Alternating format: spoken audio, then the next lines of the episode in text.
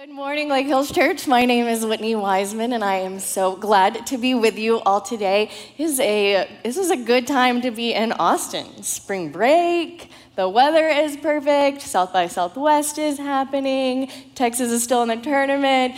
We are here together on a Sunday morning, whether you are here in the room or you are watching online. We're so grateful that we can gather together, that we can connect with one another as we connect with God, worshiping together and learning from God's Word.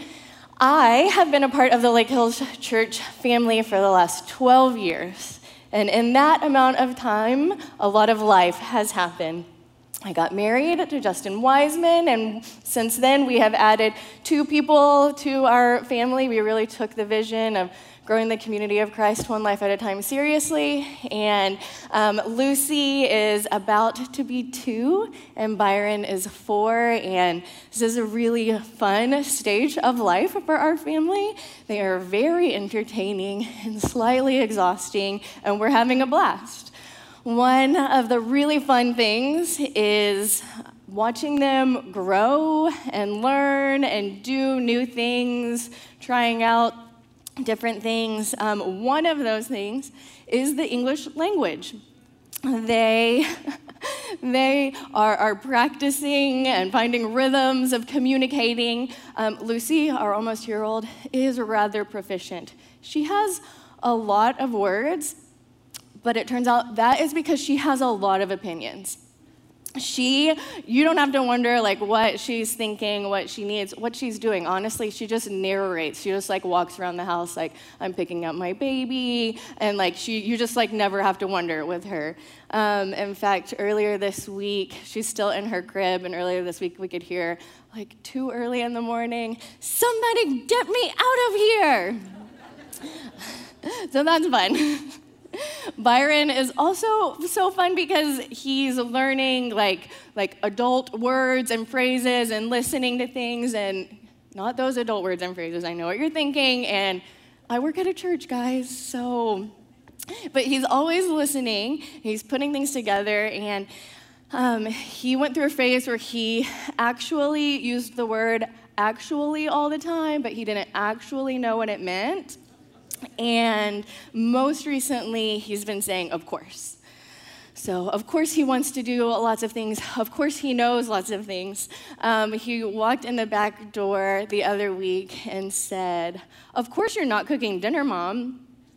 And of course, he did happen to be right about that. Ironically so, but he was right. Learning to, to speak, learning to converse is an art. I'm sure we've all been in painful conversations where we thought, everybody here could use a little more practice in the art of conversation.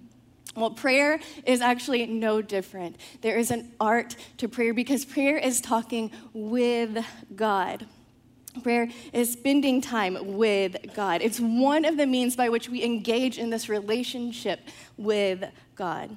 Eugene Peterson, he wrote the, uh, the message version of the Bible, and he says that prayers are tools, not for doing and getting, but for being and becoming.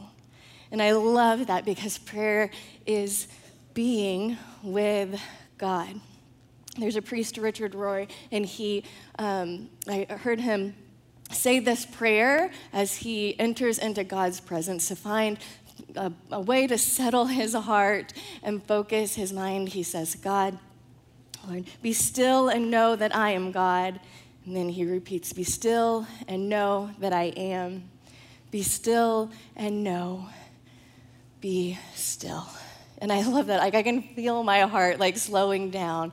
Can feel like a, a breath of fresh air as I prepare my heart to spend time with God. Prayer is being with God, not just talking at or talking to, but connecting with and engaging in a relationship with a Creator who wants to connect and engage with us.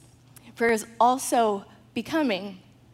It is in prayer that we are transformed, that our hearts and our world are transformed as God sets things right in our hearts and in our world. Prayer is powerful, it is transformative, and prayer takes practice. Now, I know I'm not the only one who feels this way about uh, maybe being slightly uncomfortable with prayer because I've been in lots of Bible studies where the leader at the end of the hour says, All right, who would like to close us in prayer? And then it's just crickets. I'm sure you have also been in a similar situation. See, prayer is mysterious. And it's not surprising that we struggle with prayer when to pray, what to pray, how to pray, what words to say. Some of us choose not to pray at all. Some of us want to pray, but we can't find the words. Prayer is a great mystery and it requires vulnerability, effort, and action on our part. But nothing great is ever easy, and this too is true of prayer. Is wonderful, and prayer can be hard. I hope that admitting that is encouraging. I hope it is liberating, even. If you feel that way, you are not alone. In fact, you are in very good company because even the disciples who were with Jesus 24 7 struggled with this. They asked Jesus, Teach us how to pray. In Luke 11, verse 1, he, Jesus, was praying in a certain place, and after he had finished, one of his disciples said to him, Lord, teach us to pray, as John taught his disciples. They ask Jesus this because they see that all that he was doing, all of his kingdom work, was rooted in his relationship with God and his connection to the Father in prayer. They noticed that Jesus' connection with the Father was the source of his compassion, his power, his wisdom, enabling him to heal, preach, feed people, and fulfill his mission on earth to establish the very kingdom of God among them and among us today. They noticed that there is power in prayer. They noticed that prayer transforms reality. And they notice that it does so in two ways. The first way is externally. In prayer, when we pray, God, thy kingdom come, we're asking, God, would you change things in this world? God, would you put things right? Things are out of order. And we ask, God, put things right in this world around us. And internally, we ask in asking for God's will that we, we surrender our own, Lord, not my will, but your will be done. May your heart, may my heart be aligned with your heart, God. May the things that delight you delight me. May the things that grieve you grieve me. There's a transforming power both externally, and internally. What we learn from the disciples' question also is that we must learn how to pray. Prayer takes practice. We have to do this. In asking how, how do we pray, there's a sense of helplessness, a sense of necessity, a sense of desperation. We cannot do even this on our own. God, we need your help. In response to the disciples, Jesus outlines a template or an order for prayer. And these aren't magic words that if you say exactly right, then the genie God will grant your wish. Rather, it is a model that reorders our hearts and renews our minds as we engage with God and God engages with us. So, in answering the disciples' question, Jesus, he gives us two, um, we have in two of the Gospels this form of prayer that we often refer to as the Lord's Prayer. So, we're looking in Matthew chapter 6, starting in verse 9. Jesus says, Pray then this way Our Father in heaven, hallowed be your name. Your kingdom come, your will be done on earth as it is in heaven. Give us this day our daily bread. Now, the first week of this sermon series on the art of prayer, Pastor Matt talked about how prayer is personal. At the beginning of this chapter, Jesus encourages disciples do not go out to the street corners and perform your prayers for people. Rather, find a private place. Make it personal, make it relational, make it intentional. And last week, we talked about God's kingdom, God's king and lordship in our lives how we can yearn for God's kingdom and yield our will to God's will. And today, we're going to continue on and look specifically at verse 11 Give us this day our daily bread, and consider how we ask God for things. And this is so important because if prayer is powerful and prayer is transformative, then how and what we ask for should be presented with the utmost of importance and mindfulness.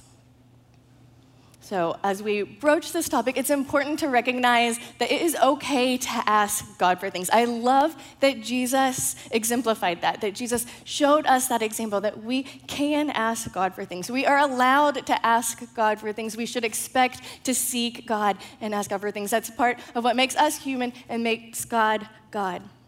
Some of us, however, are uncomfortable with that idea. We are afraid to seek, to ask. Maybe it feels presumptuous to you. Maybe you think, surely God has bigger fish to fry. Maybe you wonder if God is all powerful, then what difference will it make? Or if God already knows, why do I need to ask? But here's the thing it is part of God's goodness, of God's character, of God's lordship and love that God allows the world to be susceptible to our prayers. How God does this while maintaining the ultimate authority and power is a great and beautiful mystery. Uh, the pastor of Redeemer Church in New York City, Tim Keller, calls it a practical mystery. He said it is practical because if we believe that God was in charge and our actions meant nothing, it would lead to discouraged passivity. What's the point? Why even bother? If, on the other hand, we really believe that our actions change God's plan, it would lead to paralyzing fear.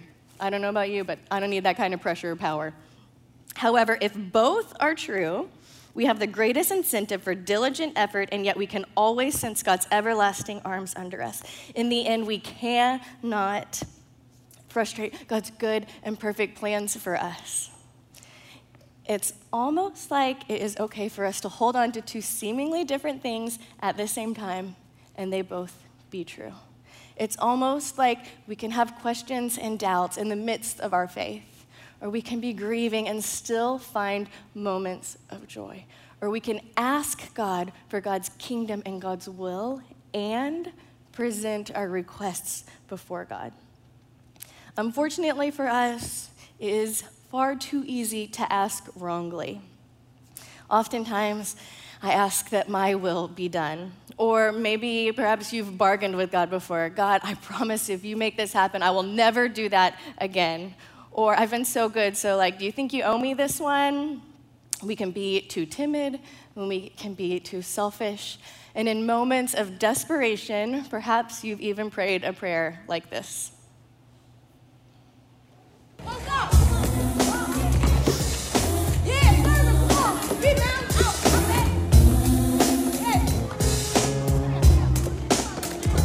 Jones, an obsession, a burning desire, the undeniable passion, the love for someone or something. Yeah, Charles Barkley.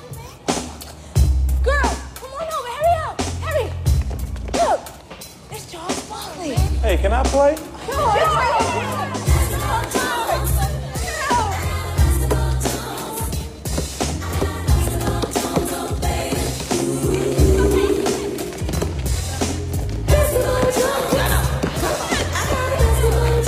Oh, that sounds so sweet.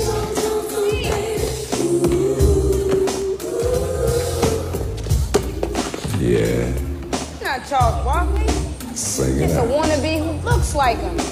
Sorry. Break out. Shouldn't even be here. Be gone. Wannabe, be gone. Just a few more tests, gentlemen. Tests for electrolyte levels, glucose, CBCs, RBCs, etc. And we've scheduled a 12-lead stress test and neurological battery to include EEG, reflex tests, and This, this girl, five feet nothing, blocked my shot. When did you first start having this dream? It wasn't a dream. It really happened. I promise I'll never swear again. I'll never get another technical. I'll never trash talk. I'll never go out with Madonna again. Some serious 90s vibes coming from that, which I personally love.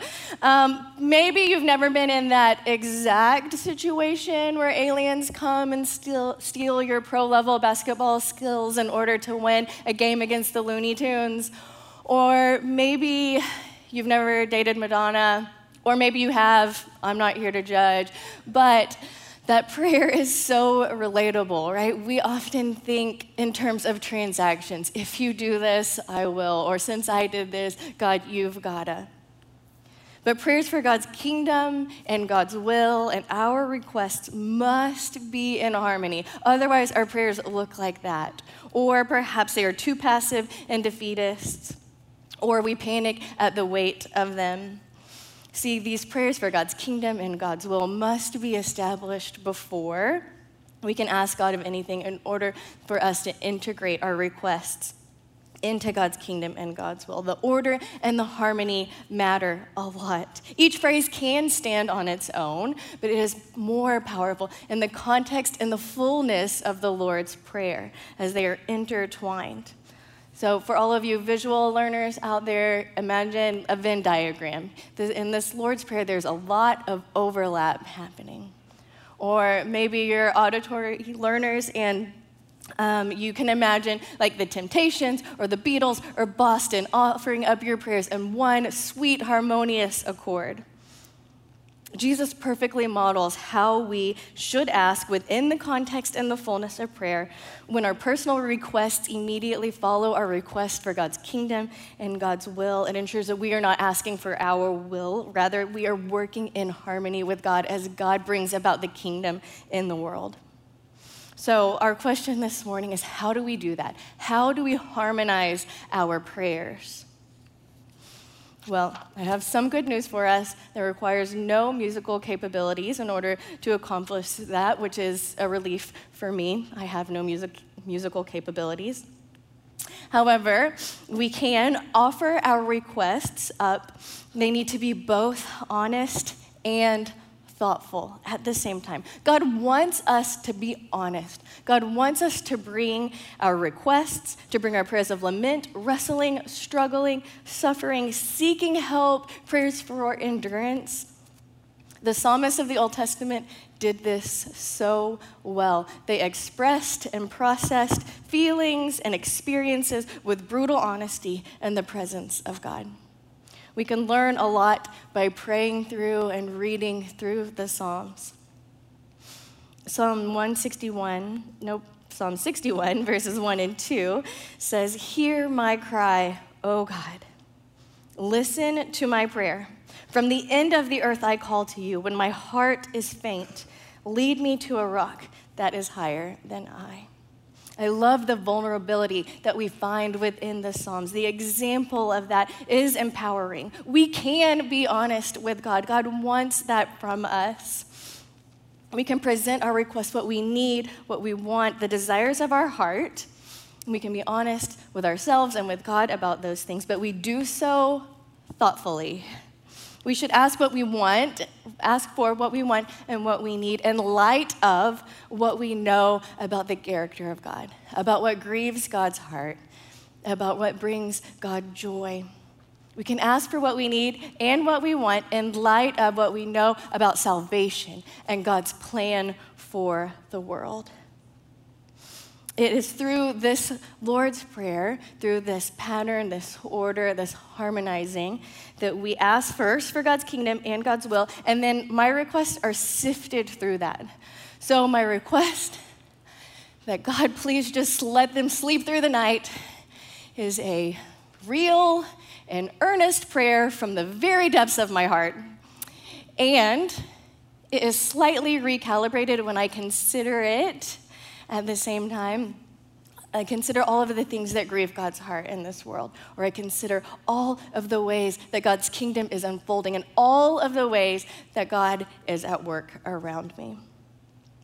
It's okay to be honest, and we should also be thoughtful. I had a professor who would open each class with a different rendition of the Lord's Prayer. And this became a really beautiful practice that I learned to really appreciate because it was in this practice, this reading and reciting and repeating of the Lord's Prayer, that I learned to be thoughtful about the words that I was reading, offering, and reciting. And one of my favorite ones um, was from John Leax's book, Out Walking. And I'm going to read that for us this morning. So I want everyone to take a, take a deep breath And perhaps close your eyes if you're comfortable and consider the honesty and thoughtfulness in these words. Father of all creation, whose dwelling extends beyond this world, let no one trivialize your being. Let your order prevail. Let your intentions be for creation and for yourself. Give us each day, God, no more than we need. And forgive us when we take for ourselves the well being of others, as we forgive others who seek to take our own. Lead us away from our dreams of power that we might be whole, satisfied in you. I love that you can feel the honesty and the thoughtfulness in that prayer. What if in our prayers we asked with thoughtfulness for no more than we need? What if we, in our prayer life, prayed prayers that were generous and hospitable, and then we acted the same way in our day to day life? How would our prayers change if they were both honest and thoughtful? How would the world change if our prayers were both honest and thoughtful? But it's not just that. Our requests also need to be hopeful and humble. This is fun because this is when you get to exercise your inner preschooler and use your imagination. When we present our request to God, we do so as best as we could possibly imagine, right? We're, we're asking for the best possible outcome. In doing so, we are proclaiming hope. We are uh, acknowledging the present but we're hoping for a future that is better. We do not skip over or step over the present into the heavenly in prayer. Rather, we ask for God's kingdom to come on earth as it is in heaven. We wrestle with the present and imagine what is possible. The 19th century theologian Soren Kierkegaard calls hope a passion for what is possible because in Christ we know that all things have been made possible. We can ask God for good things because we know we already have the best thing. Romans 8:38 says, "For I am convinced that neither death nor life nor angels nor rulers nor things present nor things to come, nor powers nor height nor depth nor anything else in creation will be able to separate us from the love of God in Christ Jesus our Lord." So we can come to God with expectant hearts, but we do so fully satisfied by what God has already given us, by what God has already done in our hearts and in our lives and in our world. We trust God. We do not come arrogantly, we do not come entitled or anxiously, but we come humbly. Hopeful and humble. In humility, we are open to God doing something different than we have asked knowing that it is greater than we could have hoped for or imagined.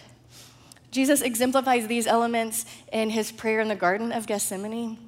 We see both sides of this. In um, Matthew 26 39, he says, My Father, if it is possible, let this cup pass from me. Yet not what I want, but what you want. Our desires can easily be disordered. We can have the best of intentions and still be mistaken. So, as a safeguard against our selfishness or maybe our short sightedness, we offer prayers that are both hopeful and humble. Prayers that are harmonized, right? God's will and my will. Also, our requests need to be intimate and communal. God is our Father. God is for us and with us. God wants us to have, have life to the full. That's why Jesus came in the first place. But we cannot do that on our own. We have to acknowledge our need for God, our need for our Father. And we have to remember that God is for us. God is for us more than we are for ourselves. God is with us more than we are with ourselves. God is closer to us than we are to ourselves.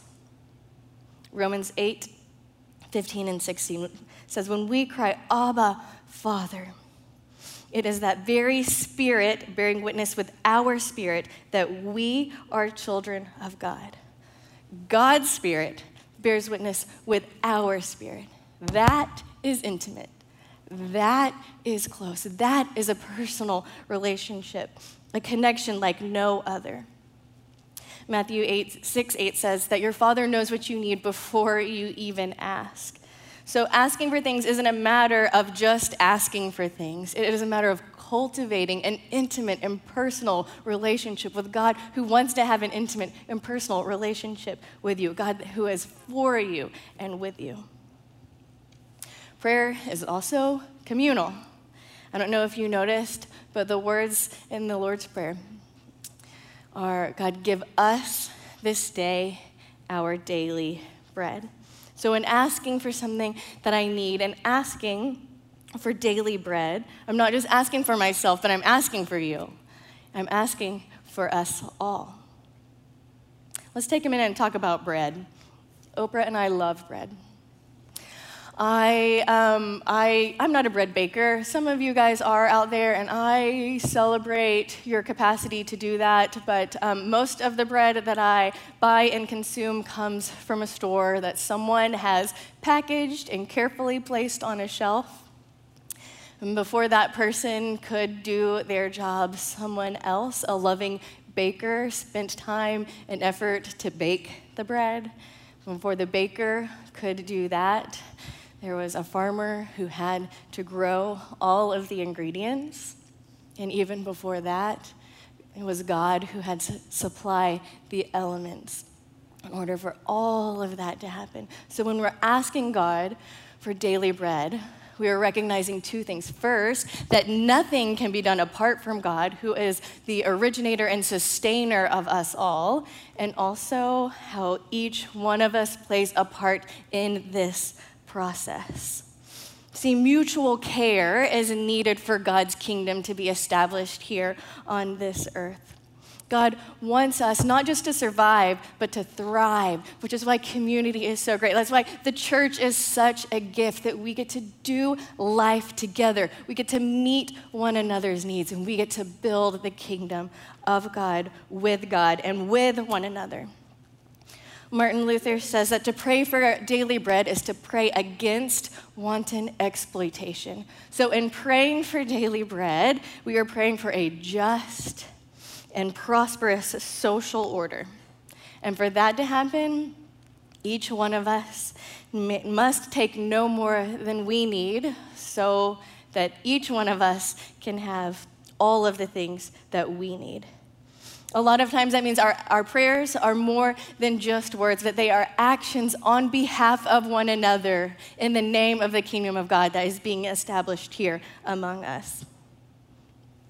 It's from Jesus' prayer that we learn how to harmonize our requests, our needs, our wants, our desires with God's kingdom and God's will.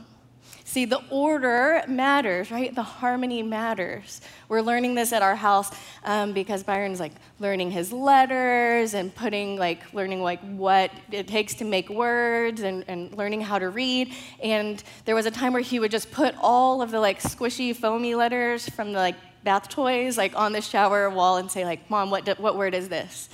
And it was like not a word. But so he's learning that things have to go in the right order, they need to be in the right place, they have to be integrated in the right way for them to be right and real. And that's true. A lot of times we we the Lord's Prayer, the order is exemplified for us to start with God, our Father, to ask for God's kingdom, to submit to God's will, and then to present our requests before God. But if I'm being honest, there are a lot of times where I come to God with my laundry list of things that I think God needs to do. It would be super great if you just like took care of a lot of like all of this for me. And then if there's time, I will recognize God as Lord and King and Father. I'll ask for God's kingdom and maybe submit to God's will, but only after God does my will first. The order and integration matters immensely. I have a challenge for us this week. My challenge is that we each say the Lord's Prayer in a personal way every day this week. It takes about 20 seconds to read through the Lord's Prayer. Um, at the beginning of the pandemic, when we were like very diligent about washing our hands for 20 seconds, um, that is about as long as it takes to read the Lord's Prayer. It may take a little bit longer to put it in your own words, to be thoughtful and honest about it, but that is my challenge for us to harmonize our requests with God's will and God's kingdom. You see, the Lord's Prayer isn't just a liturgy to recite, but it is a model, a template to follow in our personal prayer life. This exercise, we, we shouldn't do this exercise just to, to check a box to say that we did it. All right, I prayed my prayer today.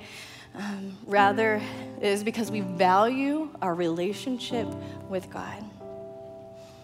We want to experience prayer. We want to be and become. We want to move from practice to pleasure, from duty to desire. One of the main ways that the kingdom of God comes to earth is through prayer. Or at least that's how it starts. Your prayers really change reality, they transform. As we partner with God, to change reality into the kingdom of God. If God is king, then we should be about building the kingdom. So just think of what it would look like if our prayers were honest and thoughtful, if they were hopeful and humble, if they were intimate and communal. Just think. I want to ask you to bow your heads for a moment right where you are. And as you do so, we're going to take a moment to reflect. I want you to think back at the last week. Think back at the times where you offered up prayers. What prompted you to pray? Maybe examine the order of the prayers that you have been praying. And as you do this, maybe you realize you might need to reorder some things. Perhaps you need to work on harmonizing your prayers. Maybe, maybe this week you just need to start. You just need to start praying. You see, we're all on this journey together. Whether you are ahead of me or you are just getting started or you are somewhere in the middle, we are a family. And our hope and prayer is that we are all moving forward into a closer relationship with God. From practice to pleasure, when it comes to praying and engaging in a relationship with God. Because prayer is just that it is an invitation to engage with God.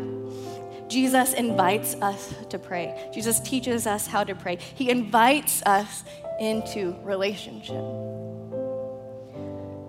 Perhaps all of this is new, and you are here today, and you need to start by first connecting with the one in whom whose name we pray, the name of Jesus.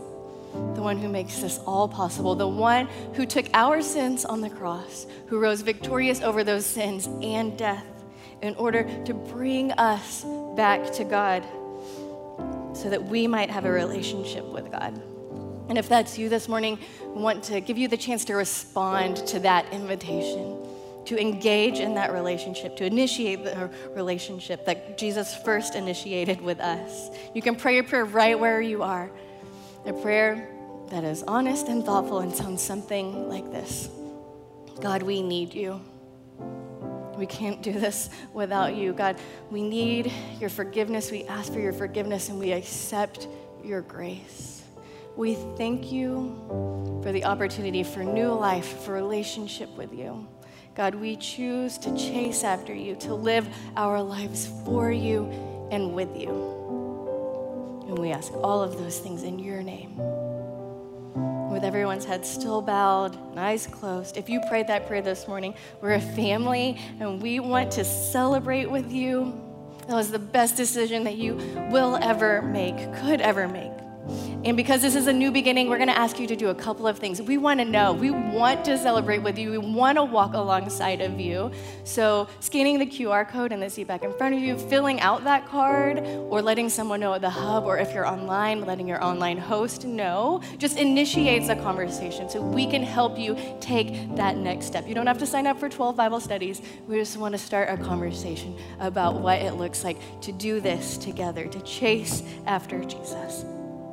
If that was your prayer today, we also want to ask you to do one more thing. Would you raise your hand right where you are? stamping this moment in your life. So you know this was the day, this was the moment that I made the best decision. And we, as a church family, we have a tradition around here that as you put your hands down, we put our hands together and we tell you, Welcome home.